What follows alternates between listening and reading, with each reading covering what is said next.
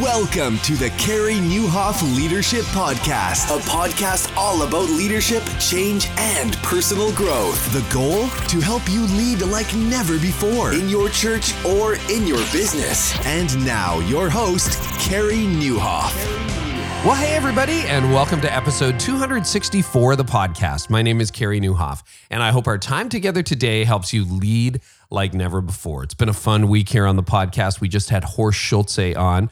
It's a big week as well. If you haven't checked out what's going on at churchgrowthmasterclass.com, head on over. We'll say more about that in a few minutes. But I'm so excited to have Sean Cannell on the show. So, Sean is someone who was introduced to me. We got introduced by a mutual friend, and uh, I am going to jump into video uh, a lot more than I have in the past. And Sean Cannell did that a few years ago and basically tells you how to do it from scratch. Sean is one of the most watched video content experts in the world, and one of his channels was listed by Forbes as one of the top 20 channels that'll change your business. He's the best selling author of his book, YouTube Secrets, which is a great, easy read.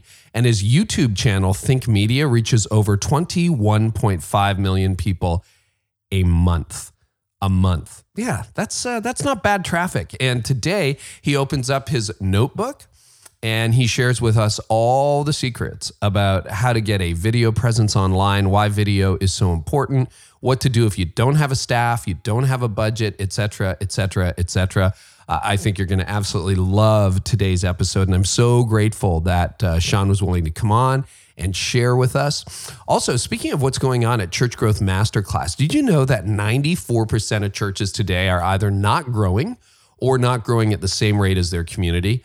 Um, that weighs heavy on me because I really believe the church is the hope of the world. And I talk to thousands of pastors every year and they're frustrated. So, this is the fun thing. The Church Growth Masterclass is a new resource that we're just launching this week, and it can help you in a couple of different ways. You'll find all the details on the website. But if your church isn't growing, check. We will walk through all the things that will help you diagnose maybe why you're not growing. And then if your church is growing, but you're hitting barriers, yeah, we covered that as well. Got brand new bonus videos. It's it's super exciting. Head on over to churchgrowthmasterclass.com to learn more while you still can and while you have introductory pricing. Also, uh, what are you doing to train your volunteers? Because Trained Up by ServeHQ has an incredible platform that is going to help you mix their high quality training with your own by using simple, flexible online course builder tools. You think about it, okay? Course building is huge right now online. And what if you built some courses for your volunteers? A couple of reasons, you know. Number one, you want your volunteers to be trained just so they know what to do. But could you imagine if you had world class volunteers? Could you imagine if your volunteers were excited to show up and if they were recruiting their friends? You know what the difference is a lot of the time? It's training. So here's some of the stuff that's new that's inside Trained Up by ServeHQ. You can choose a course from their extensive training library and mix and match. Add your own modules to customize it for your ministry. So, for example, you can take their Getting Started in Children's Ministry course, which offers a full like training and then add your own custom videos by using a simple webcam recorder. Or what you can do is you can take your own training and record your videos directly into a new course inside Trained Up without a middle step. For example, you could create a course for group leaders to learn your church's unique approach to group life.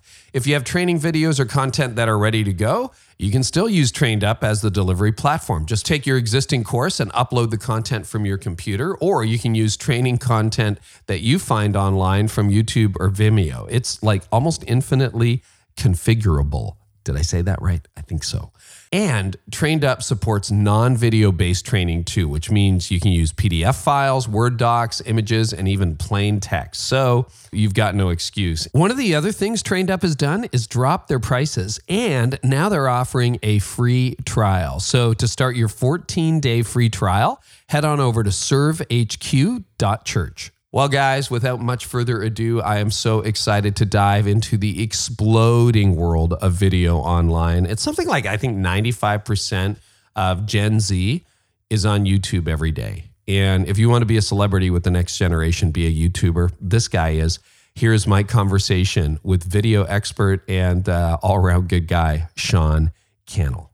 Sean, welcome to the podcast. Carey, so pumped to be here. Thanks for having me. You're welcome. We have a mutual friend in Alejandro Reyes who introduced us, but uh, it's been quite the journey for you over the last little while on YouTube and uh, doing doing some incredible stuff. Give us a thumbnail. Uh, you're a professional uh, YouTuber, which and you're not 14, which is incredible, right? That's true. Um, that is, I would say, I, I YouTube is kind of my full time job. Another way I put it is, I run a media company, a media education company that helps people learn social media and online video, and that's really been an evolution. But Carey, it starts all the way back in 2003 when I started volunteering at my youth ministry an hour north of Seattle, small church and my youth pastor handed me a video camera and some video editing software, Adobe Premiere Pro, and he wow. said, "Start making video announcements for youth group on Wednesday nights." And so he just pushed it on me, you know, like a leader. He was like, he saw something in me. He's like, "Hey, start doing this." And I'll tell you what, your first videos are going to be your worst videos because those yeah. first couple years, man, they were just terrible but what was so cool about that was, you know, today in social media and a lot of leaders listening probably are understanding, man, I got to be pumping out content to just get the word out about my church, my business, whatever it is. But I was getting disciplined. This was before social media started. 2003, right. I had to do weekly videos, and every week I had to come up with something, shoot it, get it edited. And I actually, we recorded it on DV tapes and we would capture it minute for minute into the editing software. Then we'd capture it back onto the mini DV tape. And I know there's probably some of the older leaders listening, myself included. We would put it in a VHS converter and play it in a that. VCR Wednesday nights for youth group. Like hit, hit play on the VCR, and then it'd play the the uh, announcements. Um, but that's really where it started. Yeah, this is pre Facebook. Literally, wasn't Facebook 04? I think I think uh, YouTube started in 2005. Facebook was public by 2007, so it might have started early when it was just for call, yeah. you know, just for the students. And so, yeah, that was a huge kind of advantage. It was a God set up to be doing that. And eventually, the senior pastor said, "Hey, can you do video announcements on the weekends as well?" And as a volunteer now, I did a video on Wednesday and a video on Sunday every week. That's 104 videos a year. I do a few extra testimonial videos and story videos as well. But I was really cutting my teeth and learning, I think, one of the new school disciplines that we need to know as leaders if not us we need to have the vision for for team around us to be building stuff and that is consistent content how old were you uh, when that happened 21 um, off of a i went to bible college prairie bible institute Alberta, Canada. That's a whole story for itself. No way. Small town. Okay, you got a Canadian connection. Get out. That's right.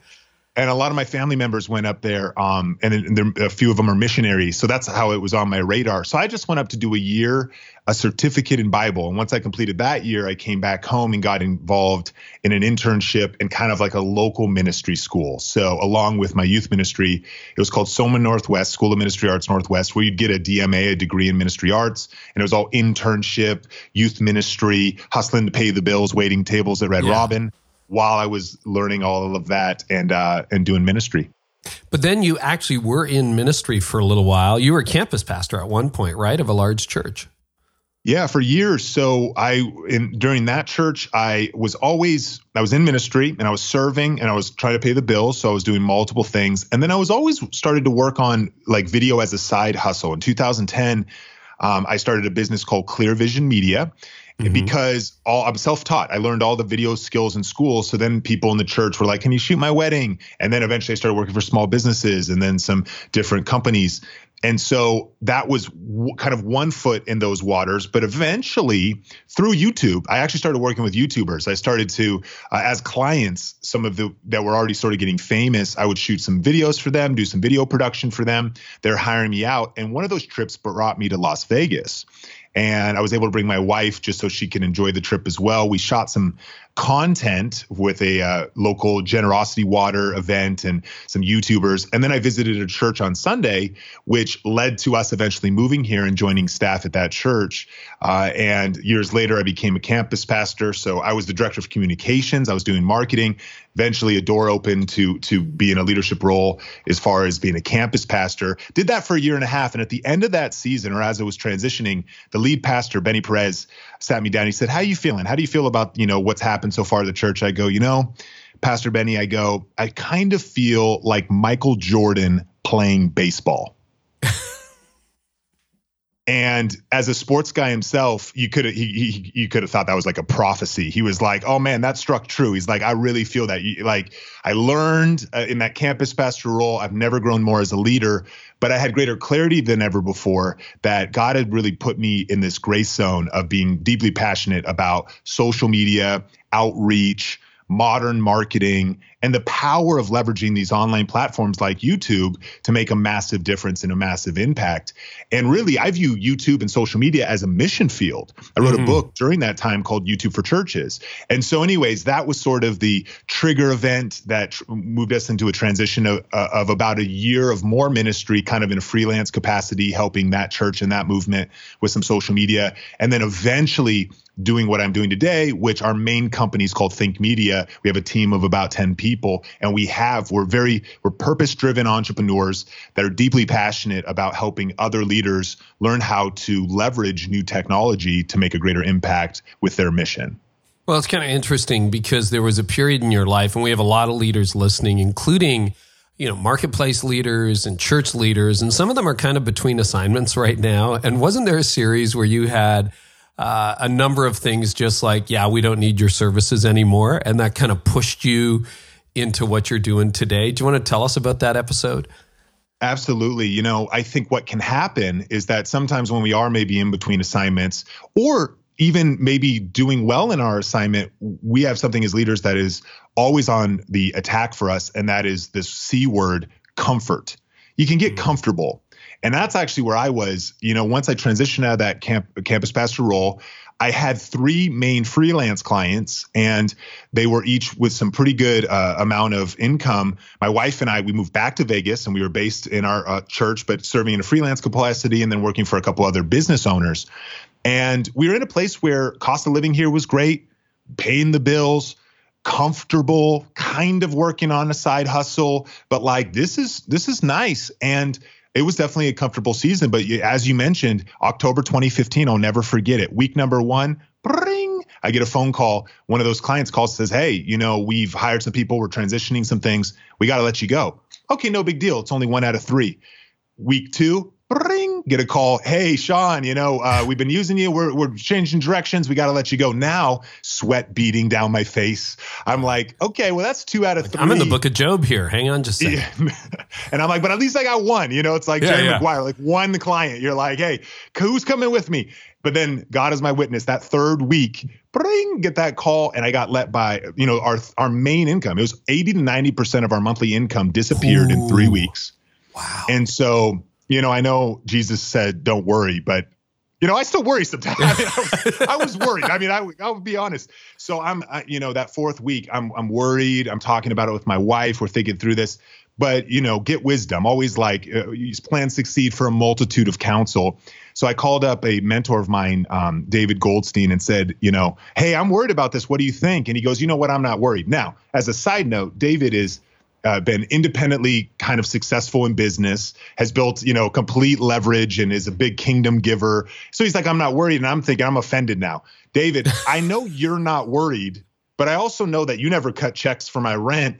And so I get it. But, I'm, but I kind of joke because I'm glad he said that. He goes, No, I'm not worried because I feel like as an entrepreneur that I know that you're called to be, at some point you need to jump off the cliff. But in this case, God just kicked you off. Now you have no choice. Like you just got it's like sink or swim because all the clients are gone. I think what you need to do is go all in in this new world reality, meaning not like client work, not agency work, but all in making money online, you know, producing content, serving people. And that's what we did. And and in two months, from finally for the first time in my life, it was the power of focus. There's a good book called Essentialism. It was like, mm, man, this thing's got to work and I just went all in. And so the nice thing about that is one of the ways we monetize is affiliate marketing, which is simply when we recommend a product um, to somebody, and if they purchase it, we get a percentage of the commission.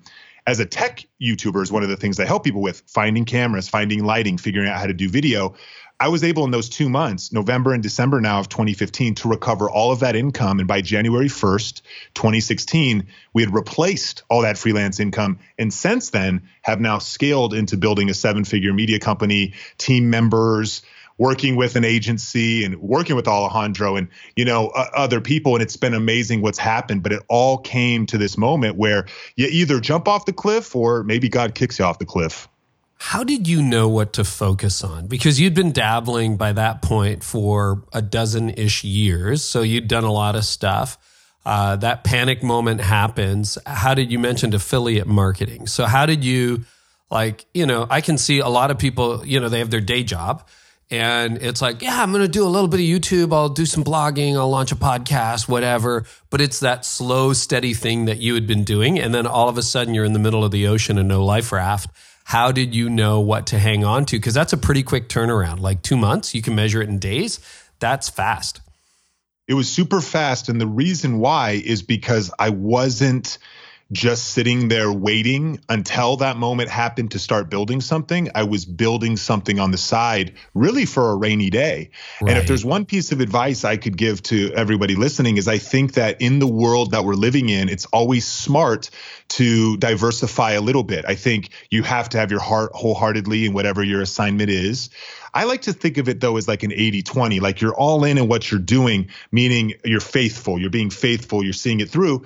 But all of us as humans, should have some leisure time, should have some rest time. I think it's up to you as the individual to take a portion of that and say, hey, could I chip away at a blog little by little each week? Could I start a podcast? Mm-hmm. Could I start something else on online? And what happened was, you're right, it was very quick, but it also wasn't because what I had been doing was what happened here was I had planted the seed years before and I had watered it when I could.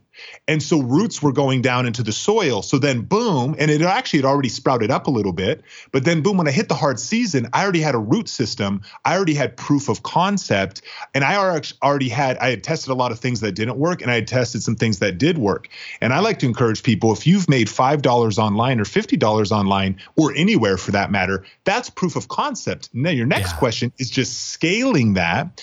So I was like, wow, I've learned all this stuff now with unbroken focus if i just and I, and, and i'll be honest i was working 60 70 80 hour weeks for those first two months because it was as if our life depended on it because it kind of did. And so i was just all in but i did know what to do. Why? Because i was testing experimenting learning. I was digging my well before i was thirsty. So when that mm. day came I was prepared to take action and I had a little bit of momentum to work with. I see too many people fail because they literally let things slow to zero, zero in their life and then they try to get things going. Whereas you could have been nurturing something on the side little by little so that you truly are positioned for a season like that. For that 60 day turnaround, what was your immediate focal point? Like, what did you do that generated that amount of money that fast? Understanding that you've, you know, you've been nurturing this on the side. 100%. So here's how it works. What I had figured out was a couple facts, and this is a great question. I had figured out that YouTube was a search engine. Right. And that's a profound insight because that means that people are typing in questions into YouTube looking for answers. Now, we can later on talk about how people are asking questions about God and faith or how to clean their swimming pool. So this could have relevancy for a business owner or for a, church or a leader. But in this case, since we went all the way back to 2003 when I started getting into video and cameras, in 2010, I started a business. I took out a loan and I bought about $10,000 worth of camera gear. And one of the things that I learned, and this is really good advice for freelancers or anybody that does invest in gear or expensive things, recording equipment's a good example. A lot of musicians, a lot of worship leaders can benefit from this. What I realized is I have all this gear, I could just flip a camera on, talk about it online, review it, show how to use it, compare some things. As a user myself, what you're doing is what do you wish you would have known before you made that terrible purchase and that regret, you know, that thing that didn't work? Or if you were comparing two things. So uh, years before, I had done videos called like best camera for YouTube 2015 or 2016. I had done like best lighting or this lighting versus that lighting knowing these were the two hot things that people were interested in. So, fact number one is YouTube as a search engine. Fact number two was that if you put out strategic videos in front of search terms and they rank in search, they show up on the other side, you can get views while you snooze.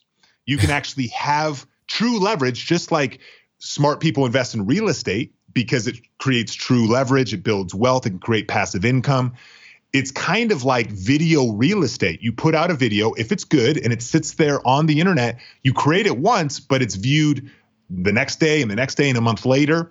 And then you do that over and over. So then the next fact was I was like, how many videos can I possibly do? So when I'm working 60 to 80 um, hours a week during that time, I was just trying to put out as much volume, keeping the quality high of actual individual videos, because the more videos is the more potential to get a base hit get some views, get some effectiveness, but maybe get a grand slam and get a really big ranked video that gets hundreds of views, sometimes an hour Carey. I mean, right mm. now, Think Media is getting around 2,500 views every 60 minutes.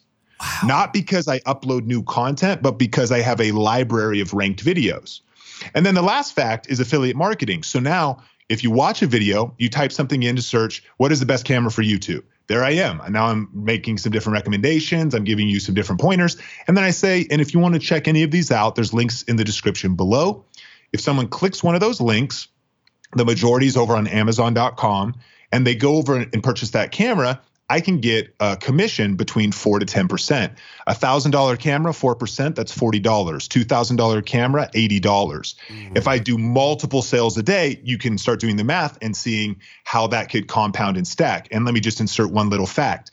When someone clicks an Amazon link, the cookie, which just means the tracking code, actually credits anything that person purchases for up to 24 hours. Yeah. So what I also learned about affiliate marketing was that when I had just volume in the world, like if I'm talking about tech, and for a while I did these videos like Christmas gift ideas and a couple different gift ideas videos, very intentional of like, okay, someone's kind of they're looking for information on the internet, but they need a bridge. Here's the way to put it. I think of myself as a Best Buy salesman, except Best Buy salesmen, they don't get um, commission. They just get hourly. I don't get hourly. Yeah, yeah. No one's paying me, but I just get commission. And I hope I like to think that I'm also the Best Buy salesman that everyone wished they ran into. Deeply knowledgeable. Right. Looking deeply for a gift for my husband or my son. Yeah. What do I get them? adding real true value. And so YouTube is a search engine. I put out as much volume as I could. And by the way, it was good timing when everything, when all my clients fired me because um, Black Friday, Cyber Monday. These are what we call tent poles. They're high search volume, high shopping volume. And so I just put out as much content as I could. And what I've learned is that about 50% of the content I recommend is what's purchased. But the other 50% is someone watched one of my videos and was like, cool, well, I'm not going to buy a camera for a year, but I'm going to get all of my husband's Christmas shopping done. So then I start looking in and I'm selling watches and like books and weird stuff I've never Socks. recommended. Yeah. Socks. getting commissions. Exactly. Wow. Now, how do you, uh, just so I know, is that all through Amazon or are you contacting Sony and Nikon and Canon going, hey, can I get affiliate commission or is that just 100% Amazon affiliates? So the biggest one and that I like to recommend is Amazon for that very reason because they have everything but they also have everything else. So if you just put volume of clicks whether you have a blog or a podcast, you know, someone again, you might, a lot of people could do this. This is practical in your world. It's just books. It's not going to yeah. be like huge commissions, but you might say five books every leader should read. Your audience is like, well, thank you so much for serving these up. I want to buy all five, but here's, they also might buy another other two books they wanted to get. So Amazon's great because of that everything store nature of it. Um, I don't do affiliate programs really through any of those individual websites, Canon or Sony, because they're typically not as good or even as trusted. People want to use Amazon because they're already set up there, they already have Prime. The other one is B&H Photo, but in oh, yeah. our brand in our company now, there's about 20 different affiliate programs we've done. We've done stuff in the health space, um, uh, health and fitness, whether that's um, you know, supplements or nutrition. That is a major one. That's a big profitable niche, if you will. Um, and we'll do software. So I've got some very profitable ones around software or around a lot of like templates for making video intros or royalty free music and just a lot of things that are in our niche. And we find out that there's always more affiliate programs. Software we use, it could be Dropbox or hosting for your blog. Um, but truly, there's almost an affiliate program for anything. Sometimes we'll partner with people's events or people's digital courses. And so we today are a part of over 20 different affiliate programs. Wow. So that's definitely one source of income. I want to pull the camera back a little bit. And thanks for that story. I'm always fascinated in origin stories. When, uh, so your current company, did you start that out of that? You morphed because you had, what was it, Clear Vision Communication or Clear? Yeah, Clear Vision Media. You know, this is sort of another rabbit trail, but I think it's fun and serves the audience. Uh, Think Media is a YouTube channel that started in 2010 and now it's turned into. I think this is interesting to encourage people that like just the evolution of things. And I wish I could look back and say God showed up with an angel and a scroll and it was like here's exactly what's going to happen over the next decade. But actually, if we throw back to 2010 and even nine, we started a, a, YouTube channel called Think International with a really good friend of mine, Jeff Moores. And that was a, a, a, kind of dive into the YouTube world super early, especially in the church space. That channel is about 12,000 subscribers. And in 2009, we started to um, do leadership videos, and this was mostly Jeff. He was my youth pastor from 2003. Mm-hmm. So we started wow. a YouTube channel, and and then we started to interview church leaders. And so this was something that's pretty common today, but back in those days, it was, um, it was we were sort of like the first people kind of doing it. It's still there today. You can see Think International, and so the promise of that channel was was a lot of leadership content, conversations with church leaders and faith based leaders, as well as kind of tips videos around practical leadership. And because we had that channel, as things were evolving, some people would hit me with questions. How'd you produce that video? What camera did you use? What lens did you use? So I thought, well, and by the way, we just made that name up too. We're like, Think is kind of a cool name, international. Let's impact the world. I think international. Okay, cool. It's uh, like, what does it mean? I don't know. I mean, that's it was called Think International. So then Think Media was the media side. Then it was like, okay, well, let's think Think Media. That's what it'll be called. And it was I started to talk about cameras, and for a while I was talking, or oh, I still do, social media, how to use those channels because we were distributing all of that content using social, using a blog. In 2010, that was like super early compared, you know, now we're almost 10 years later. And so that is where Think Media started. However, it was sort of just on the back burner. I ignored it for almost five years. I would upload here and there just whenever I had something to share. And it turned out today to be the strongest brand out of all the various experiments I've done. I have about four YouTube channels uh, or six total, and only two are successful. And insert a little stat I heard. I heard once that you could, it applies to church planners and it applies to entrepreneurs that most people, uh, not most people, the stat was that on average, I don't know where they got this data, and I wish I had the actual source, but mm. it's hmm. still pretty encouraging, and I think it'll resonate. Was that entrepreneurs have are are usually successful and they break through on their two and a half project. So it said that they've had 2.5 projects before they break through. In other words, they've had probably two to three things fail before they figured out the thing that works.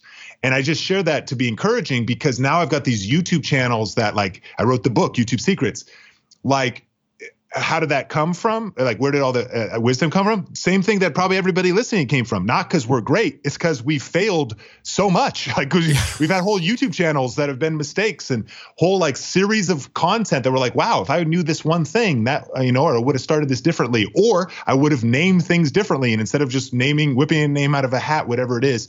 All that wisdom that comes from failure. I heard it put this way that the master has failed more times than the amateur has even tried. Oh, that's good. yeah. And so we've just failed a lot, and uh, some of those other projects led to that. So, anyways, that's where Think Media came from. Um, but today, now we, I'd say that it's three years old, four years old, because the start of the real entrepreneur journey, it was like the seeds were sure. planted, but the start was around 2016, which then it became all in. We now throw a live event. We're trying to like have logos and branding. And it's been this really interesting progression that has kind of been like ready, shoot, aim as opposed to ready, aim, fire. It was like just jump out, like punch fear in the face, punch perfectionism in the face, press record, hit that publish button, and then be like, okay, what are we doing again? And that's kind of what we've been doing over the last few years, refining our brand, refining our messaging, and and kind of leveraging the momentum that has happened and um, trying to get greater clarity as we go. I think it's uh, Winston Churchill who said that success is moving from failure to failure without loss of enthusiasm. One of my favorite quotes. Yeah, because you you almost I mean we all have this idea that successful people, you know, one day you just woke up and it's like I'm going to launch Think Media. And suddenly 2500 people an hour show up after, you know, in the first week and when that doesn't happen for us, we're like I quit you know, and and it never works out that way. Okay, I want to focus uh, on video now. And I know this sounds obvious, but video is one of the largest platforms in the world, one of the fastest growing in the world. Again, at the risk of sounding too elemental, because I honestly think, as you and I talked about before we hit record, most churches are way behind on video, even though we do video every week. And most businesses are way behind on video, even though it's exploding. Why is it exploding? Why is video still exploding and expected to explode even more in the future? Yeah, I think um, video is king. There's no question about that. Mm. Cisco uh, did a study that by 2020, the internet will be 90% video content. Seriously. Social Media Examiner did a study um, that video is per people's preferred content format of choice. Now you're listening and you might be thinking, well, it's not my preferred content format. That's fine. You might love podcasts and audio. You might prefer to read, but the large majority of people want to consume video content. And I think it's pretty simple because a picture speaks a thousand words then a video can communicate a million because it's moving pictures and a video mm. done well. And I think what churches really do understand is they're actually a lot of times pretty decent at internal communications as it pertains to video. If they're sharing testimonies and stories of what is happening in the life of the church, if they're capturing baptisms and what people are, ha- you know, that stuff can be so powerful. I think where a lot of churches and leaders and businesses as well are missing out is that external outreach is that the even thinking the strategy is different of what you would put on facebook and put on instagram and put on youtube in as far as video goes to reach new people and impact your um, community and potentially have new people visit your church or also to do in reach on social media because that's also where your people are. So being able to communicate with them and reach them to uh, bring inspiration, awareness of events and things, um, and potentially even the deepening of spiritual practice, like reminders, uh, uh meeting them during the week. You know, at some point, uh, I, I, definitely have to shout out Brady Shearer and Pro oh, Church yeah. Tools I think that a lot of his messaging, it's probably one of the most essential to subscribe to YouTube shows. Is one of my favorite shows. Is their five day a week show, but he talks about seize the one six seven, seize the you know churches get people for an hour on the weekends, yeah. but it's that other 167 hours during the week that we should be asking, what are we doing with pictures, words, audio, and video to maximize all these other days of the week, not just to promote the women's ministry gathering and not just to try to get someone to register for Financial Peace University, but ultimately to potentially inspire spiritual practice, to cause depth and connection, to get people in groups or whatever other objectives we have as leaders. Yeah, no, I think that's good. So here's here's my question because I'm probably a late adopter to video. Uh, I'm an audio podcast guy. And one of the reasons, like I'm sure a lot of listeners can relate to that, you're listening while you're driving, while you're out for a run, while you're mowing the lawn, whatever you happen to be doing. And it's multitasking. I am incredibly ADD, and, and I realize this bucks all trends because, you know, you look at the demographics on YouTube, and the younger you are, the more likely you love video, the whole deal. But like, how does that work? Why is it exploding so much when video pretty much demands your full focus? I think it's it's probably exploding. I love that you said that, but I think there could be one tweak, and that is this: that some podcasters capture video as well. And yeah. I think it's options. I think that's probably the best way to answer your question. Is it's just options.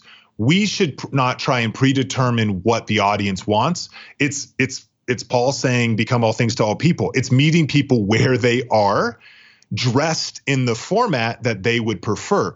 Therefore, one of the reasons why I love video, if you can do it, is it's actually the best kind of content to put at the top of the trickle down funnel, if you will. And here's what I mean. If you turn the camera on and also capture the audio, then you can you can have a video to upload to YouTube. You can have video moving content to have snippets uploaded to Facebook and to Instagram and what we'd call micro content, even on LinkedIn. LinkedIn is a very hot platform right now with a lot of growth and that's exploding when it comes to video. And so you can now chop that content up. And like you said, you and many people like you, by all means, audio is massive because it does Yeah. give us that freedom and that multitask ability. That same audio can still find its way onto um, those podcasts to meet those people, but you've just unlocked a whole nother channel of somebody that maybe wants to consume it in a different way. And we also now are also really just talking about maybe one form of content, longer form teaching or education, conversation, or leadership content. But I think video has the opportunity to also be much more expansive than that in content formats, storytelling, even branding would be you know showing more than just telling about how to do something or solving a problem you know whatever it is. Um, another guy to shout out that i think church leaders would love is Trey VanCamp. He's a vlogging pastor. He's hmm. church planter. He's he's consistent with a vlog but he made one of the most creative welcome videos which was essentially just putting a video on the internet that would walk you through literally what would happen in your church from a first person perspective. Very creatively done. And so that's another format. So that's to say that maybe a lot of theological leadership longer form content performs better in audio because people want to be on the treadmill or they want to be moving.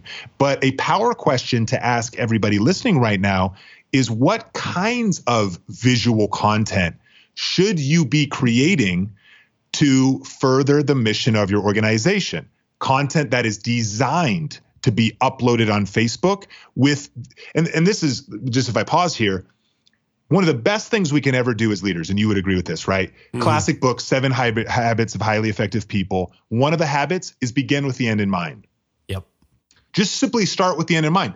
What is the purpose and the intent of this piece of content?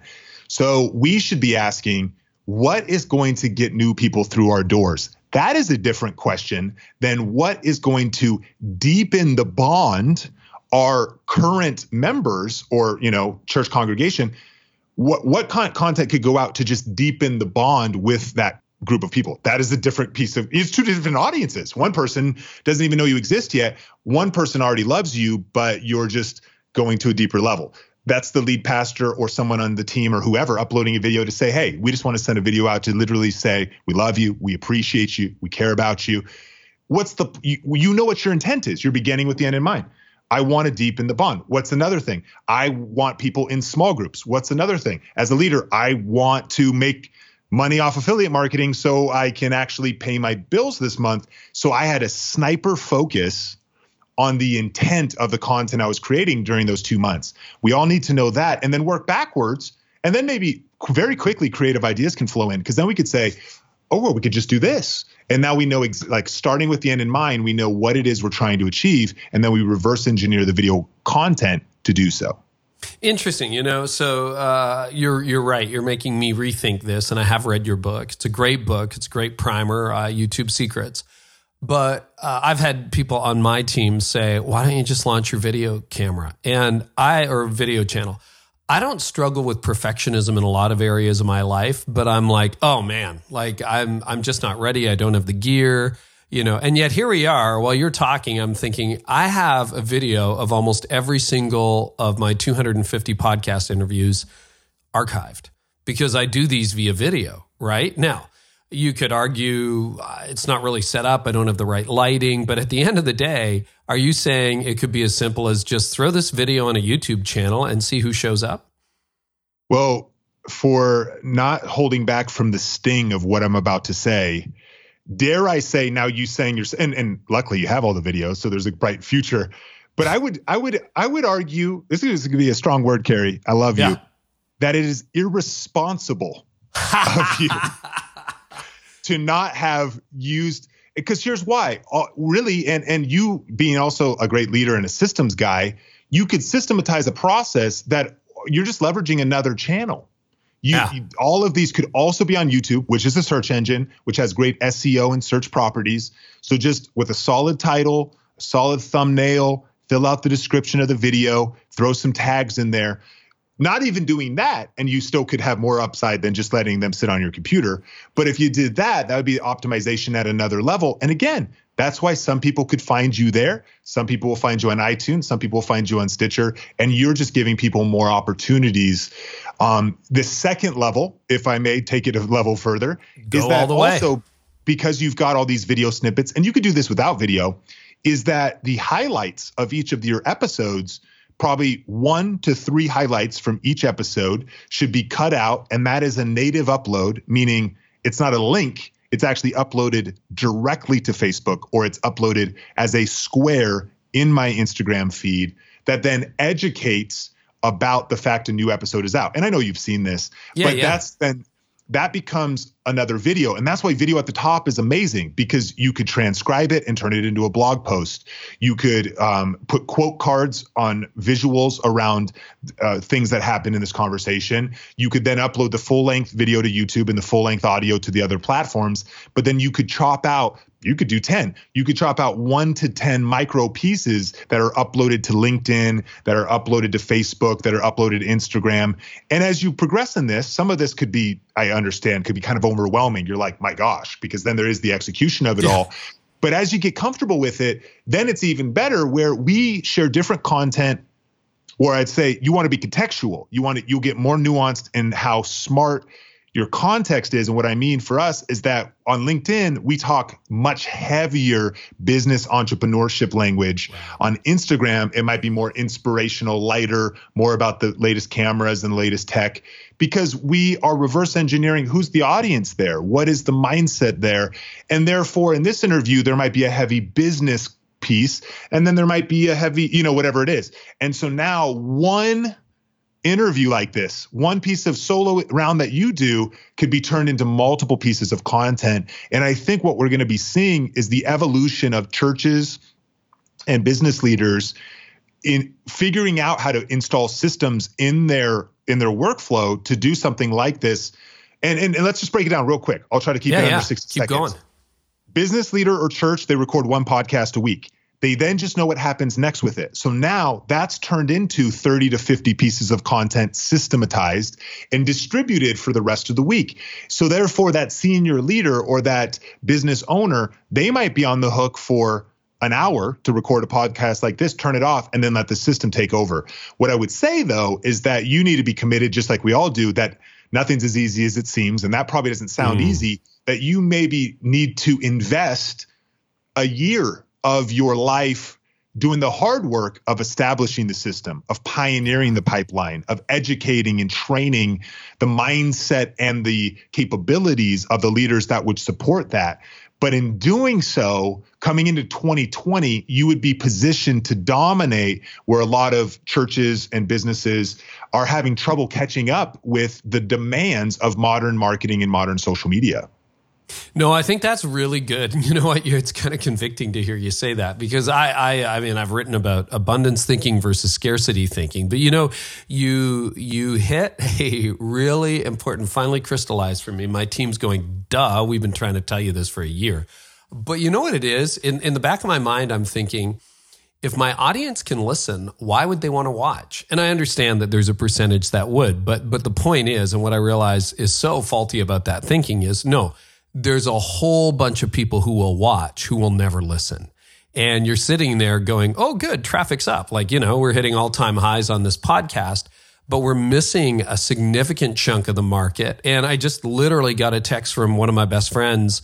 He's like, why do you never Instagram about your podcast? I'm like, well, you know, I got to hire a team and we're looking for that guy right now. And it's just like, and I take this back to church world. I don't know about the business leaders listening, but you know, we produce video content 52 Sundays a year. Even if you're a small church now, you got a video cam going, you upload it to your website, and it goes to sit there and die.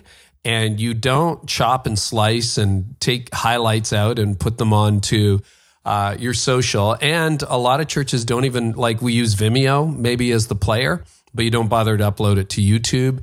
And so I hope this is like blowing up people's thinking about what we're missing. And again, it is more work for someone else, but it's not like, oh, now I have to preach 30 messages.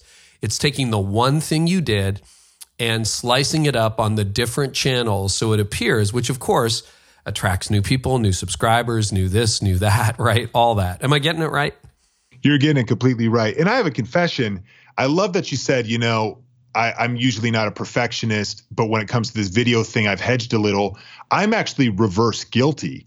I have procrastinated and hedged away from audio solely uh, from podcasting because I've said, oh, well, we could upload some of our videos to a podcast, but I would want to shoot a new intro and I don't have the team yet. I don't have the, da, da, da. and so I talk myself, but that's, that's the thing. There's this whole other side of things where people are like, I want to just be able to, on my platform of choice, I'm in love with Google Play. I'm in love with Stitcher. I'm in love with iTunes.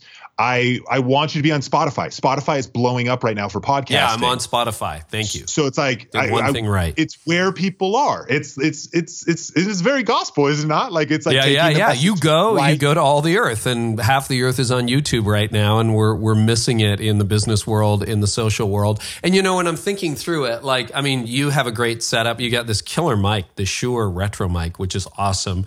Beautiful office. Uh, like this is very easily postable, and maybe this will be my challenge. Like, guys, check out if I had enough nerve to actually put this on YouTube. But maybe this is the launch of my YouTube channel right now with this podcast episode. But looking back, there are some I can't do because I've interviewed, and I won't out the guest, but women with no makeup who are like, "This isn't on video, right?" I'm like, "No, no, no, just I do it."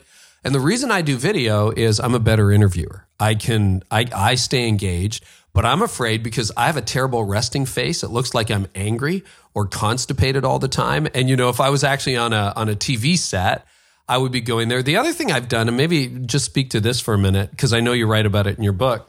But like my assistant, who's 20, we're doing a live shoot next week in Atlanta. He's like, "Should I hire a video crew?" And I'm like, "No, that's going to be like 2,500 bucks." And like, I don't, I don't know how much it costs. I just made up a figure, right? Probably too high. I'm like, and then I don't know whether the channel will be ready. But at the end of the day, it doesn't have to be like a $2500 solution every time you upload a video right? Like you can you can get started with what you have. Do you want to talk about that for a minute and getting started? Because you're doing this with audio. Like i got my pod because i knew radio. I'm like i can do this thing for a thousand bucks. Now it costs a lot more than that today. I have a staff and everything but like i got out of the gate for under a thousand bucks. And i knew i could do that on audio. My hesitation has been on video you're you race to the market with video with like basically your phone uh, and just talk about the cost of entry and the barriers to entry and how low that has gotten Absolutely. And I think that uh, there was a great quote by Zig Ziglar that said, You don't have to be great to start, but you have to start to be great. And the most important thing you can do is start because your first videos will be your worst videos. And it's important that you practice, but I think it's also important to practice in public. So, in answer to your first question, uh, Carey, I think that the phone in most people's pockets is is I know I know the phone in most people's pockets is good enough to start. I know that um, it most of them record 1080p or 4K video, and that you could pull it out, press record. And today, in fact, this could be a challenge for those listening that want to take it up. You hit record on the phone and you say, "Hey, Sean here, and here's video number one for my YouTube channel." You know, my passions are leadership or faith-driven leadership, and so we're going to be talking about this on this channel. I have no idea when it's going to look like, when it's going to upload. Connect with me on social. Some dude on a podcast encouraged me to do this. Turn it off and upload it. Here's the thing. Then you have a video public. You can title it. You can go through the process. And here's what you can also do. First of all, you go, well, what if someone sees it? You're the best the thing point. that could happen to Yeah. you is that if that went viral, but chances are actually zero people are going to see it. That process was more for you more than the public. Hmm. Because after you get that first video up, I need you to get your next 10 up just to kind of get the cobwebs out of your your brain and just to kind of get loose a little bit, practice a little bit. So all you need is your phone and then you can continue to level up as you go. I heard uh, a a preacher that I love early on said that the best way to teach a preacher is to preach a preacher. And that's so true. Like there's there's no way you're going to be a great communicator. I love learning, I love books, I love courses, I love all that stuff. That's supplementary. But where does the that in addition to doing it 500 times and then a 1000 times and doing it 1500 times and then that's why that person is great. So the sooner you punch fear in the face and start is the sooner that you can kind of get some momentum going. Step 2 is I think that there's three letters that everybody needs to know when it comes to video, and it's AVL audio, video, lighting. Most church leaders would know that mm-hmm. too because they got an AVL team. And Yep. so before you press record, ask yourself how how good's the audio quality? And what I mean is, am I sitting next to a train station? Am I in 45 mile per hour winds? Is there an alarm or siren going off? if you're in a normal office with low ceilings or whatever, and there's not a lot of echo, then the audio is fine right off your phone. Video, well, your video's on your phone. Lighting. Well, if you could sit in front of a window as opposed to in a dark closet, cameras feed off light. And the most expensive camera in the world in a low light situation will not look as good as your phone in a good lighting situation. Mm-hmm. So it could be just in front of a window, but I would recommend leaders listening invest potentially around $100 to get a phone mount and a tripod for your phone, a plug-in lavalier mic that can go in your lightning port or your headphone jack that you could just connect to your shirt, um, and maybe a softbox light kit that could cost around $75 that's just now you have something you could set up. And so the lighting's good, they can hear you, they can see you. And then it's remembering this that it's never actually about the production value. Production value matters in the sense of if you can't see the person, hear them, it literally looks like it was shot on a baked potato. Well, that's going to be a distraction. But it's about the content value, not the production value. The reason people listen to your stuff is because you provide unlocks and leadership. You help me go further faster. You help me avoid things I didn't see coming. So it's the content. It's not your book is not the cardboard and the paper of the pages that I'm investing in. It's right. actually the content and the wisdom sitting on those pages. So what everybody listening, that's probably the case. They're going to be thought leaders, kind of thoughtpreneurs that are sharing wisdom, information, Bible teaching. So now you're just thinking about these, these are just mediums. It's not even about YouTube. It's not yeah, about yeah. YouTube or camera. It, that is a meeting place. It's like a synagogue of 2019 to where you have a platform where you could speak into the lives of those listening. And so don't overthink it. Start with your phone, and you could use a pile of shoe boxes or a pile of books, but then subscribe to Think Media, shameless plug right in the middle there. subscribe to my YouTube channel. I'll help you. I mean, I'll just help you find a few pieces of tech that'll level up your setup. But then stop worrying about the camera and start thinking about the content. Right. And then when the audience shows up and a few dollars flow in, you can get that nice camera if you want or hire the crew. But nobody starts that way. I mean, not unless you're totally independently wealthy. Like no one's going to fund this. You just you just start. Um, how do you get noticed online? What what are what are some of the keys? Because you're right. You know the reality is most people doing this are going to post that hey my name's Carey. this is the start of my youtube channel. They're going to look next thursday and there's three views and they're going to go i quit. So how do you how do you get noticed? Yeah so that's a great question. And i think we should just ask uh, how how is it possible to get noticed period? And i say that kind of joking, but very, very true. Because let's think about it like this: if you wanted to grow your YouTube channel, there's a lot of things you could do um, that we would know as as church leaders. You could um, print out uh, cards, punch a hole in them, put a rubber band in them, and then have interns run door to door and hang them on people's doorknobs. You could. You could do a mailer, right? You could. That is that's awareness. That's like a picture of you that's like, "Hey, I'm online right now, you know, come see me," or whatever your messaging is. You could go to local events and network. You could uh, buy a billboard. You could call people one by one on the phone and try to talk them into watching your channel.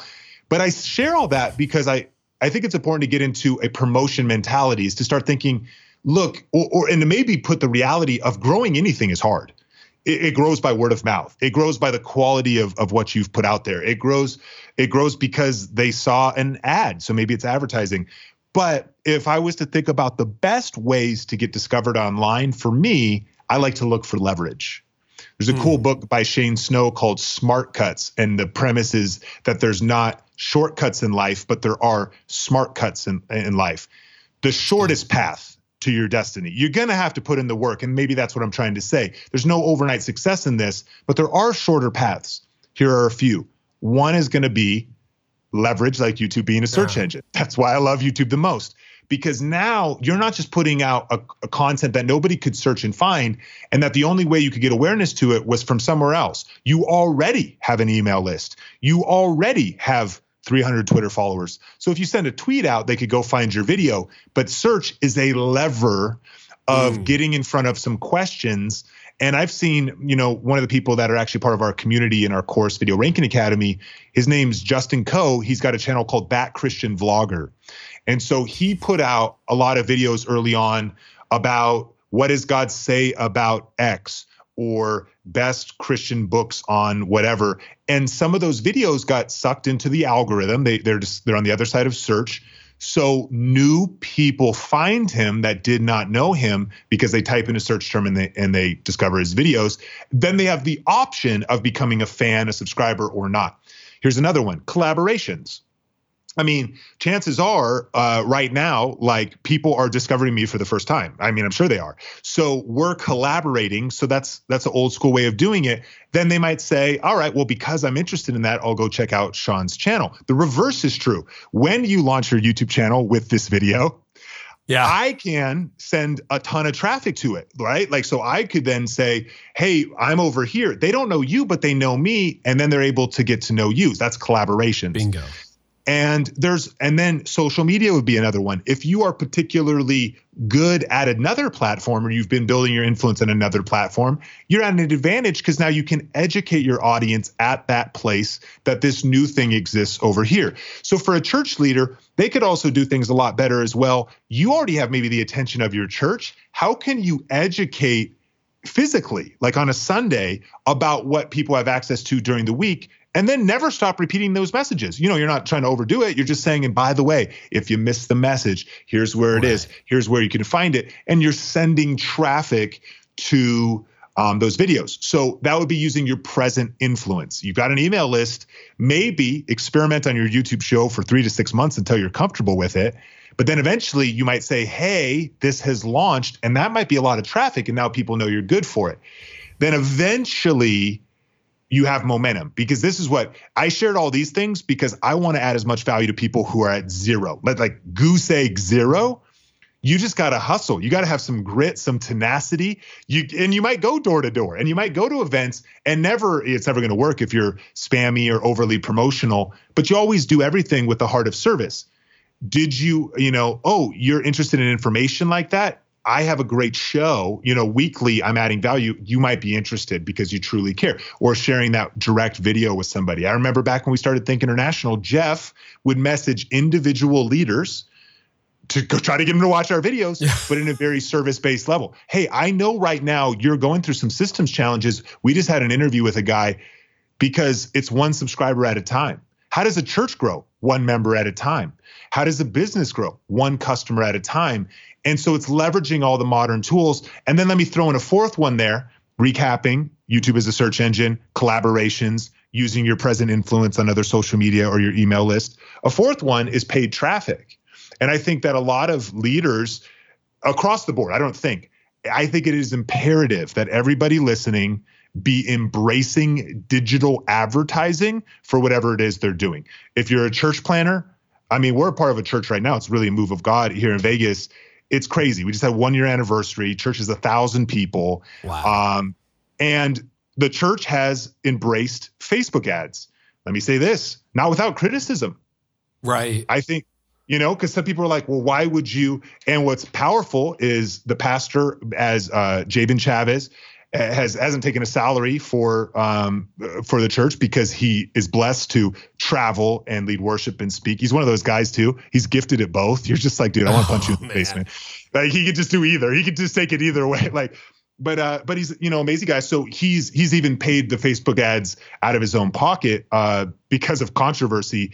Uh, but even still, I know that will change because it's like because people are like, well, should you spend tithe dollars on digital advertising. It was like, well, what's the difference between a billboard, yeah, that and a mailer, a mailer, like, a TV show, which I'm all for TV ministries. No criticism, but dollar for dollar, if you're buying time oh. there versus potentially paying on social, you have to. We need to be wise stewards of our resources. And the most effective form of advertising right now is Facebook ads, Instagram ads, Google Display Network, depending on what you're doing, YouTube ads, targeting locally. And so that's a major deal. And what I like to say is this I learned this from Alejandro is that you don't, though, just want to do paid ads without testing the content first. Some people Yeah. think, okay, cool, I could buy my way into a popular podcast or YouTube show. That's not true. I think it has to be proven organically. But once a fire has started, paid ads are like gasoline for a fire that's already going. Paid ads aren't going to fix your church. You come in, you got a toxic culture, you got you got the wrong leaders up front. You got, I mean, there's a lot of other things you got to be doing. Oh, like Facebook ads was the secret. No, no, no. It's just awareness. That is gasoline to I think health of some sort, a fire that's already burning, and then you're able to scale quickly. And I think that that is not something most people should be thinking about for even a year or two because you're in your practice and preparation season. You're dialing in your content. You're proving that it works. It's resonating with your audience. But for some listening right now, it is the exact right time that you need to be exploring uh, investing heavily into digital advertising because it is a it is the way to scale right now. Yeah, I think it was David Ogilvy, the old, uh, um, you know, Madison Avenue ad guy, who said, "Great marketing makes a bad product fail faster," which Fail is faster. true. You got to have a great product. One of the things I found, you know, in terms of organic reach, and it's just so simpler. And again, to quote Zig Ziglar, it's like if you help enough people get what they want, eventually get what you want. And I found like the the when I started blogging, which was just over six years ago, like your video, I'm like the the litmus test for me and I didn't have any money for it. I didn't have anything. It was just just be helpful. Like this blog is not about you, but if you can help some church leader struggling to break the 200 barrier or offer some insight about post-Christian culture that's going to help somebody who's starting a church or a leader who's struggling with team issues, then, you know, if you're if you're the guy who can help, then maybe people will come back and that can be a ministry. Same thing true on video. Like Same just thing is- helpful, helpful, helpful. It's true, and I'm glad you added that. I would say that that number five, then, as far as how to actually get noticed, would be sharing. That is, Yeah. and and why would someone share content? Ask this question: Is it shareable? And we've all done it. Yeah, we've yeah, all yeah. done. We've all seen the post where some, you know, someone's on there from Catalyst Conference just dropping fire, and you're you you tag like three people. You're like, they need to see this. This was amazing. So that's that idea, and and you're totally right. We lead with service, and we lead with real value, and word of mouth will f- probably forever be the most powerful powerful form of marketing. And so in that first season, you got to generate because how can you even get in front of one person so they could tell somebody else? So you're really hustling. But that is hopefully what we would achieve. And I've seen that that's some of the things we're seeing now, just to encourage people. It's definitely happened throughout the years, but we I'm seeing new layers of momentum where I'm like, where was this four years ago? Where now Yeah, I'm yeah, seeing yeah. people tag other people in Facebook posts, really share our content or add it to their own playlist. And it goes back to that same thing. When I sit down, I want to think about less about the external uh, things that we all sometimes, you know, how, how well will this do? How great will I look on camera? How pun, you know, how p- powerful will my times did scratch my philosophical face because it's itchy? Yeah. you know all this different stuff. When what it really comes down is is the, the people watching don't care about any of that stuff. They care about the value that you're delivering. So exactly you're exactly right. Really helping really providing value and that'll build momentum. Do that year after year after year after year and all of a sudden it creates the big mo. John maxwell laws of leadership that big mo hits where now we're seeing this happen with our book youtube secrets when you do a book launch and you know this Mhm. you just work your face off like 24 7 to get the word out but we learned this from some publisher friends of ours. They said, What is the best way to echo the David Ogilvy quote? What's the best way to launch a successful book? Write a good book. that, that was like, Yeah, that- we- that- we Mic just- was drop. like, man, King Solomon here. I mean, there's, there's some wisdom, like because great things like Seth Godin, the fame, you know, so such a marketing voice, always just say like great, remarkable things get talked about. It's something Yeah. that gets shared because it's truly good. When we wrote YouTube Secrets, then how do you write a good book? And you would know this as well. We declared on camera, just like I told you, we held up a vlogging camera in 2015 and we said, this is the vision because I have a co-author, Benji Travis. This is what we're going to do. Book is coming out in 2016. That's on the internet. We declared mm-hmm. it. And then it wasn't until four years later because we wanted it to be right and not rushed. We got to different parts where we just thought it wasn't quite as strong as it needs to be. And um, we also put the brakes on, I think, with a, there could be procrastination breaks, but there also could be it's not ready yet breaks. And Yeah, it was yeah. probably a mix of the two. But nevertheless, so much one of the reasons why it's a great book is because blood, sweat, tears, time, pain, rewriting, uh, you know, interviewing people, testing the theories, doing it all went into it. And um, that kind of takes us back to that idea of, of there really is no shortcuts. There's smart cuts, but there's no shortcuts around doing the actual work and providing real value. I think that's a really good point, Sean, because a book is a book. Like the book is going to sit there, particularly because it's not just an ebook, it's a book book. I think about books as like, yeah, that might be on someone's shelf two decades from now. No blog post I wrote is going to be on someone's screen two decades from now, as far as I can tell. And, you know, blogs can afford to be okay. And I realized when it really started to take off, you know, you hit a million views or whatever, you're like, oh my gosh, now what? And it's like, I can't fail, I can't fail. And I'm like, well, wait a minute. Doing a whole lot of not so good blog posts got me to writing a few good blog posts, and the internet sorts that out. They determine what goes viral and what doesn't. People do, not you. And Yep. I guess the same is true in blog in uh, vlogging, right? And YouTubing, you get to the point where you throw 100 videos up and and those two or three are going to provide disproportionate results and disproportionate help to people. I, I exactly. It is definitely a volume game, and I would encourage people with that to be less concerned with one output and more concerned with the with a multiplicity of outputs. Let's say twenty uploads for the two or the three that Yeah, break, yeah. break through, because you that is not only what you may not know, you probably won't. We have a we had a viral video, nearly three point three million views, I think. It was called how how to get free things on Amazon, and that is a very provocative title. But I just it was just Yeah. this one niche video. I quickly shared it, didn't overthink the production, and it just took off. And I never would have saw it coming. And some of the videos that I've obsessed on, invested money into, B-roll, creativity, sometimes have sat there and they haven't been the ones that have broken through. It's the commitment to the process of creating the content, to the journey, and not the precipice of the mountain, right? to, to not just think it's about a destination, but it's about serving people and learning as we go in the process and really loving that process. I think trying to fall in love, I know this sounds like work, but trying to fall in love that once you will get overcome the fear of video and camera and the technical side, and it'll eventually be like second nature to you. I want to encourage leaders, you know, using Microsoft Word or using like Excel. Uh, I don't even know if people use those anymore. Now it's like Evernote, Google Docs, you know, but growing up, th- those were like normal skills. Like we all have to Mm. learn how to do, we all have to know how to use the phone. You know what I mean? Like we, Yeah, yeah, yeah. as we were growing up, we had to learn these skills. I truly believe that social media and online video are actually becoming just new essential skills. Not to be like a master of of the famous YouTubers, but to be able to just know how to how to just communicate clear and effectively and use your phone and hopefully look at the little tiny lens that's hard to see and not yourself so that you're making eye contact with your audience. You know, like those are just things you learn as you go. But this stuff is not slowing down. This train is speeding up. John Maxwell just wrote a good book called Leadershift.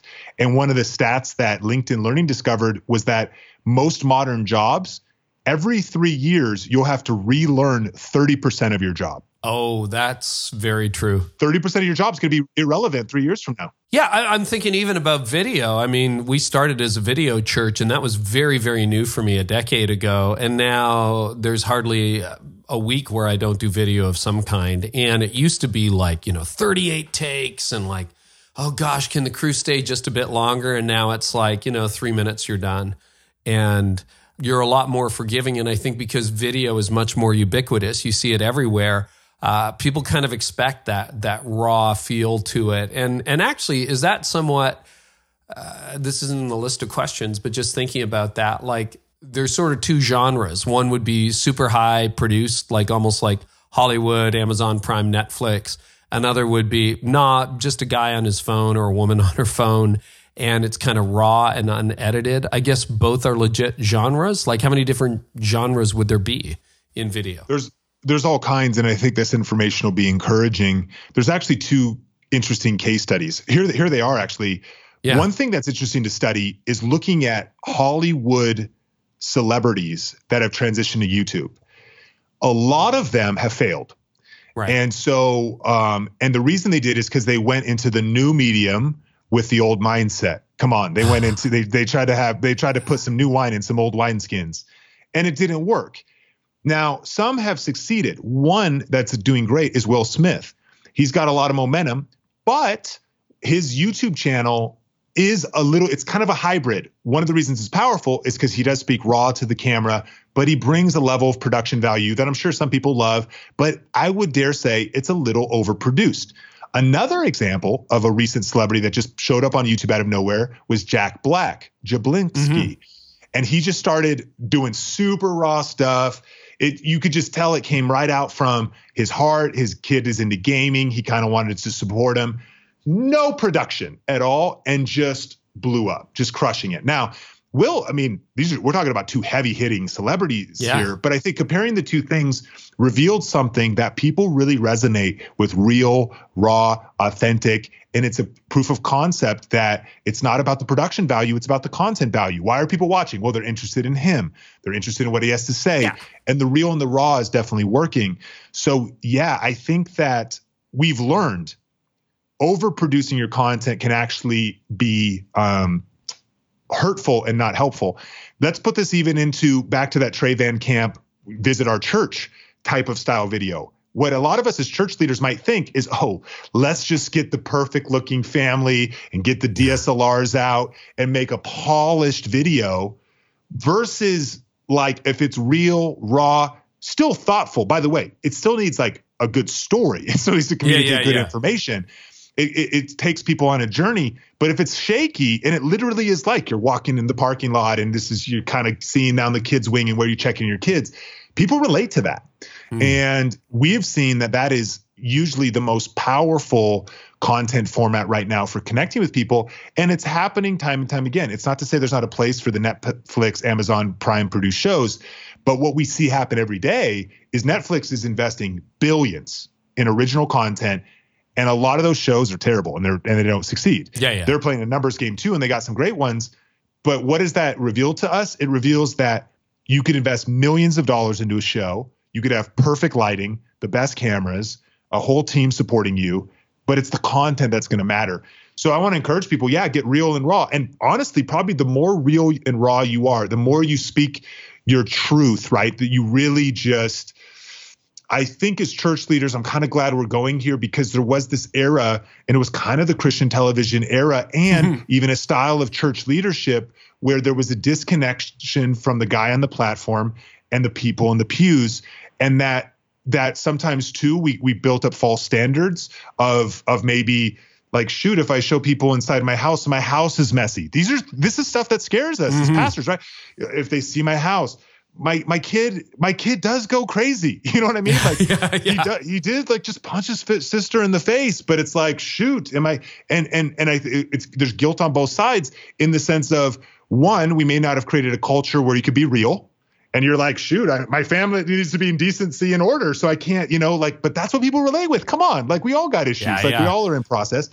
But then that balance of also not necessarily showing or showing that much or, or not not trying to hide anything but keeping up a professional appearance. And i don't really know what the answer is but i definitely know that people are more uh, resilient or they they got their their sirens their their their scanners can kind of just th- see through fake more than ever before or just surface level stuff more than ever before. So if there could be any conclusion to this it's that there is something deeply powerful about you being real raw authentic of course still honoring and and still uh, wise but it's what connects with people. And i think there's a lot of leaders right now that are kind of taking risks. I mean, I, what are we doing if we're not taking some level of risks? No risk, no reward.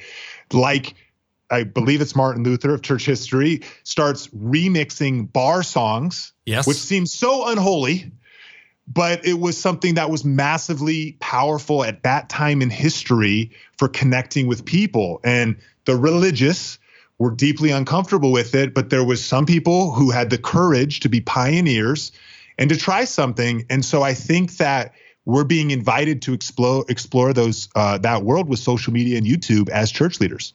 Yeah, Ein Feste Burg, right? A Mighty Fortress. That was a bar tune at one point. And, you know, one of the guys who I think did this quite well, even maybe a little ahead of the curve, is Carlos Whittaker, Los Whit. And he's included his family. He's had viral videos, you know, of his son ended up on Good Morning America and the Today Show with some of that stuff and has been very transparent about his life. Another couple that's doing a great job right now, I think, is uh, Rachel and Dave Hollis. So you look at their videos. And speaking of production value, I mean, they already had platform. Girl Wash Your Face blew up and it changed their life. But when they started their couples podcast, Rise Together, they were literally driving to an event and had the iPhone on the center console and recorded their video. And Uh, it was just it was crazy because it was crappy audio and then i heard her talk about it later and she was like yeah our producer said you can't air this and all of a sudden it's the number one podcast on itunes you know? And so you just you can't predict but i think that reel and the veneer and like even my kids you know on my insta stories which is my favorite they're like dad you're an idiot sometimes but that's you right? And people want to they want to connect with you. So this has been so helpful. Okay Anything else on video? They want to ask you one or two more questions, but you've helped a ton of leaders today. Thank you, Sean. Um, you the pleasure's all mine. Just super honored to be here. And um, no, I mean, I think I think that video is it's kind of becoming almost trite. But I I think as church leaders, we just need to not even let so you know like the internet it, it, was like the printing press and then it was the radio and then it was television and we're living through the greatest communication shift in the last 2000 years but that is a fact. Yeah. we really are. The internet's changed everything and then online video is sitting at the top of the social media mountain right. as far as as far as just distribution and reaching people. The implications they have all kinds of different nuances but if there was one takeaway it was that i cannot sleep on this I can't ignore this. I need to figure out how this is relevant for me and how I'm going to um, leverage online video for my organization so that I can accomplish the mission God has given me to accomplish. Well, I think that's a good analogy to particularly, you know, at least in my head where I'm like, huh, do I really need to go video? It's kind of like somebody in the late 90s going, so this internet thing, is that is that going to be around for long or like social media, is that here to stay or what about this online church thing? Like that's going away, right? And it's kind of like saying, well, no, if you actually look at the stats and where people are, like video is going to be the thing. So you've had this rocket ride for the last three years where all of a sudden you're like, wow, we don't have rent money unless I do this well. Um, what have been some keys to scaling for you? So, in order, and there's been multiple, but in order was to repeat even what we've said in the interview was find something that's working but then don't abandon it to move on to the next shiny object before you get it really working. Right. And so what I did was I first went into those first two months and had made some of that, uh, you know, recovered our initial income but then I didn't slow down. So now it was like I could have even settled there. That was an optional settle point. It could have been like, oh, cool. Now I have a baseline as a content creator. And I wouldn't even say that's bad. You need to know what God's called you to, uh, what your personal ambitions, I believe, are planted there probably partly by the divine in the sense of five talents, 10 talents. So again, if, if, you know, settling sometimes I think would be a wrong way to label something yeah. if you know that's your your world to steward things. But I know for me, I've always felt I'll tell I'll even tell you this. What I realized was I was challenged after I initially started my YouTube channel because my family once my family's needs were met, I actually really felt with God. I was at a Y in the road to say, and I, I remember this clear as day, that it was like, okay, well, your needs are met, but what about the rest of the world? Yes. And I'm going to say something that's pretty powerful or challenging here, could be controversial, is that I actually think that if you stop at a place where just your needs are met, you're being selfish. Christians will say, I only need as much to meet my needs. I'm not saying they're bad people. I know they've got a good intent, but I actually believe they're under a limiting belief. Oh, well, you've got enough to meet your needs. Well, what about your neighbors?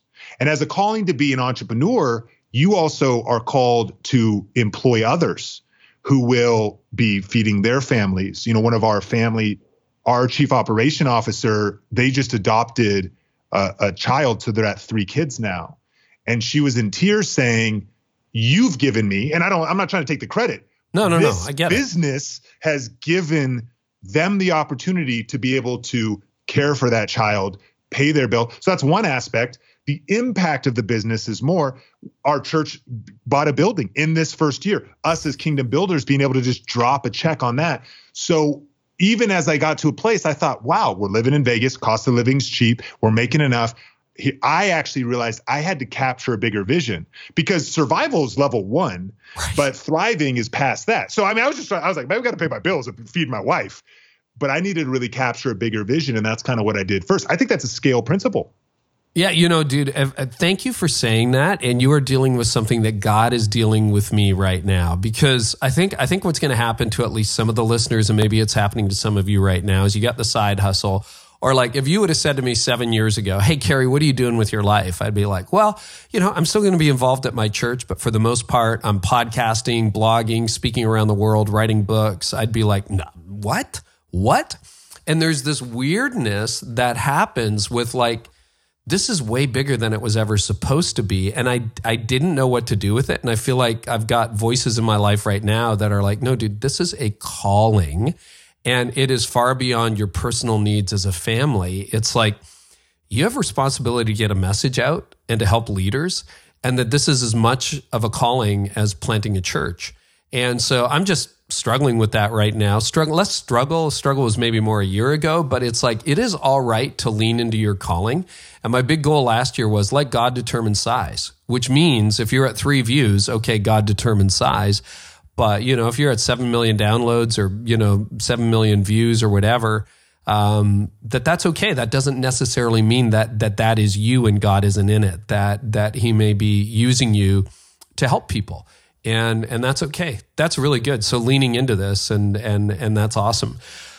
Oh man, well I would encourage people to pick up YouTube Secrets. It's a good practical primer, and that book is available anywhere books are sold. Um, any last tips or advice that you want to share before we go, or even mistakes you made along the way? I mean, I think we've shared that fairly openly and transparently. Yeah, I mean, I think that one of the everybody listening is already this person, so I'm just kind of preaching to the actual choir. But I think that the best investment that you can make is in yourself. I mean, okay, obviously, yeah. like we got to invest in eternity and whatnot, but I think that as leaders, the the best investment you can make is always in yourself. Lifelong leaders are lifelong learners. And so I know I'm preaching to the choir. They're here at this podcast an hour into it. They're still listening. Clearly, you're a leader, you're a learner, but having just uh, that deep belief that everything is figure outable and that you've got great podcasts like this and great resources that are out there. Moving into a new vertical like embracing video or social media can be very uncomfortable. It's it's calling us out of our comfort zone. Um, we have so many other things to do. You've got a million fires in your church right now. You've got like four staff members you need to talk whatever it is. There's so much other stuff to do. It could be hard to not necessarily you know to even think about having the time and the bandwidth to do this but everything's figure outable. And just like at one point in your life, maybe you weren't going to the gym and now you figure out how to do that with as busy as you are. At one point in your life, you didn't have kids. And then somehow you figured out how to still do what you're doing with kids. You can figure this out. Like you, but if you keep learning and investing in yourself, invest in the conferences and the books and the courses, and little by little, a little becomes a lot because Carey, what we're really getting ready for is 2025 and, and 2030, you know? Yeah. And so it's sometimes we could be frantic, like reacting to this now. No, I just want to plant seeds now in my team with vision, in myself, expanding my thinking, being exposed to different, uh, uh you know, opportunities like this and new ideas and then continuing to water those things. I want those seeds planted, then I want to nurture them. And even if it's on the back burner all 2019, like your bandwidth might be maxed right now, and there is massive opportunity, but you've got some things to fix.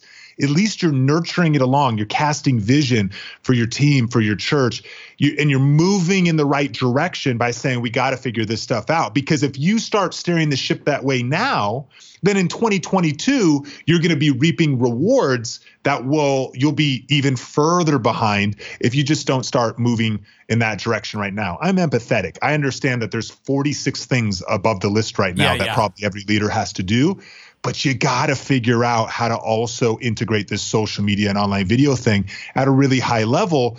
And by 2025 you could be that magician mom that's listening that somehow makes it to the gym and keeps her kids alive and actually gets them home from soccer practice and runs her Etsy shop. We're highly capable, but it's little by little, right? It's just learning those new competencies and skills, and we pick up speed and momentum as we go. Uh, just to echo one last thing that says the same thing Leadershift it's this idea that the world is going faster. And i was reading the beginning of that new john maxwell book and he was saying in the 1980s he was like the world wasn't even kind of as crazy as it was now.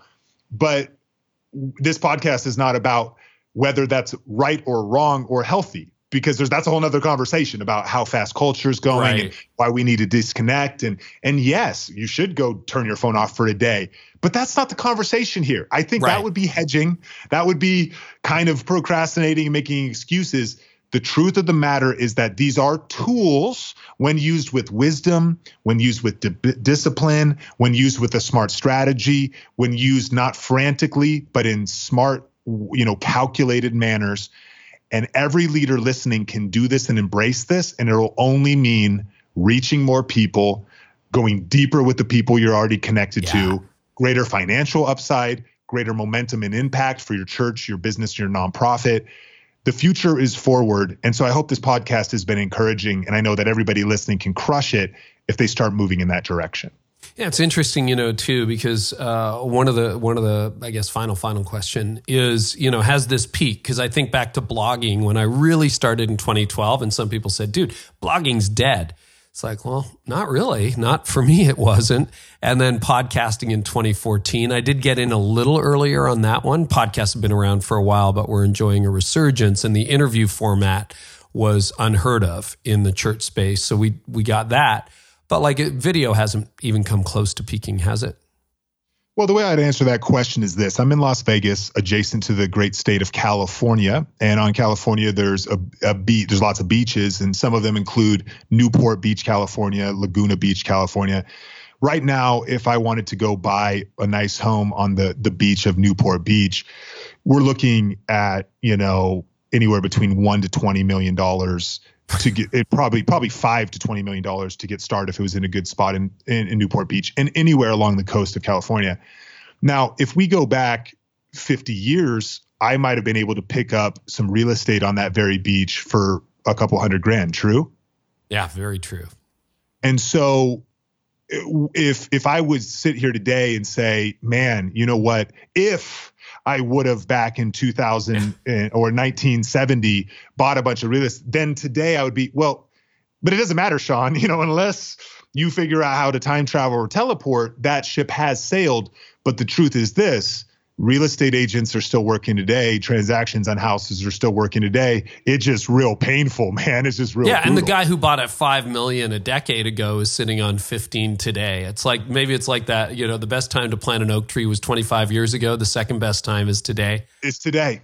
Yeah, that, you summed it up. And so that's what I would say. I would say that what is going to what's going to happen is we just can't ignore these tools. Was it better to get in blogging or podcasting then? Sure, but nevertheless, that that's our that ship has came and went. What I would encourage then to then be a little more specific. You're right though. I don't think the video ship has even completely set. Is the party over? I really believe this. The party is just getting started.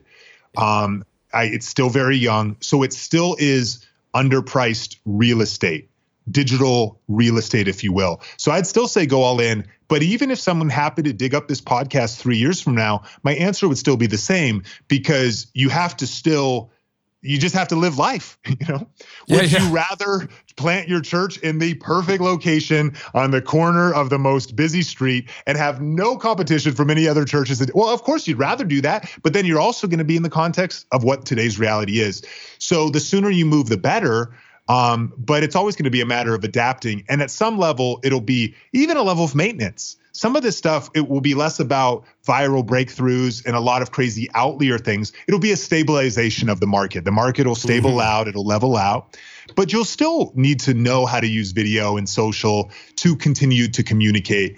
And so I love that you asked that question because wise leaders would ask, should I invest in this? You always are saying, should I use my finances, yeah, yeah. my time, my energy, and my team to invest in something? And if the ship has sailed, then maybe it's not the right timing to do the investment. I think that that point has been dispelled. That the answer is yes, no matter what, to invest in this. Um, because one, it is early, but even if it wasn't, it's the reality of modern communication. And so you want to be where people are regardless. Not to keep this thing going, but just like every church should be very attentive to their Yelp reviews, their Google reviews, their Google listings, the SEO of their website. SEO, search engine optimization, was easier five, ten years ago, but it's still just as relevant as it was then. It's just more competition. Um, so it's like anything else. Encourage people to um, to look for ways to be enterprising and creative in the midst of the ever changing landscape of digital communications. Sean, this has been super helpful and a little bit convicting. So, this had better be the debut of my YouTube channel, or else I have a lot of explaining to do. So, uh, tell us about the book where people can find you online too. Absolutely. Thank you so much. Um, YouTube Secrets available on Amazon, ebook or physical book, um, Amazon.com, and around the world on all of the Amazons. So it should be in Australia and India and natively to be able to buy it physically or, or digital, um, Canada, other places. And you could find me if you go to YouTube. You could just type in the words think and then media, think space media. And you can also go to YouTube and type in the word video space influencers with an ERS on the end, video influencers and those two YouTube channels are just kind of like a free college university course on YouTube and online video. A lot of great content out there. Some of that content will lead people to other things we have, but those are there's a wealth of resources and I would encourage people that would be more than enough to feed on and implement for a year or two. Great place to get started. Think media and video influencers. What's your most common or most used social channel? Is it Instagram, uh, Twitter? I love Instagram, but Twitter, I'm hyperactive. Sean Cannell, S E A N C A N N E L L. I love Twitter as a communication way to talk back and forth with people, answer a lot of questions. And so Twitter would probably be the best place if somebody had a specific question. Fantastic. You helped a lot of leaders. Sean, thank you so much. Carey, thank you for what you're doing, inspired by your work and your community, and really honored to be a part of the podcast today. I love stories like that, you know, where you start from scratch, things weren't going particularly well. And the next thing you know, you got over 20 million people a month watching your content. Hope that was helpful. If you want to drill down a little bit deeper, you can go to the show notes. There's all kinds of resources there, including everything we talked about. You can go to careynieuwhof.com slash episode 264 or head on over to leadlikeneverbefore.com, which will take you to the same place and just type in Sean, S E A N, Cannell two N's, two L's. And you'll find the show notes there. Also, in the show notes are transcripts. So if you want to do that, I know so many of you share these resources uh, with your staff, or you want to just do a deeper personal study, you can do all that right off the show notes. Uh, I am super excited to be back next week with a fresh episode. We've got Les McKeown, and uh, I'm not even gonna like spoil that for you. Okay, so just come back next Tuesday, and he's got some content that will melt your mind. I love Les. He's one of my favorite leaders. And we're going to talk all about growth and scale. And if you haven't yet tried Trained Up for free, head on over to servehq.church and you can do that now. And remember, we've got introductory pricing on right now for Church Growth Masterclass. It's a brand new resource that I'm offering, a brand new course featuring some existing product and some brand new product in a way that's packaged to help you and your church grow. If you're not growing, we got that covered for the first time. It's like, yep, we're going to deal with that. And if you are growing, well, there's some barriers you need to scale. We talk all about that inside the masterclass. So head on over to churchgrowthmasterclass.com where you can learn more. Hey, we're back next week with Les McKeown and a fresh episode. Thanks so much for listening. And I hope our time together today has helped you lead like never before. You've been listening to the Carey Nieuwhof Leadership Podcast. Join us next time for more insights on leadership, change, and personal growth to help you lead like never before.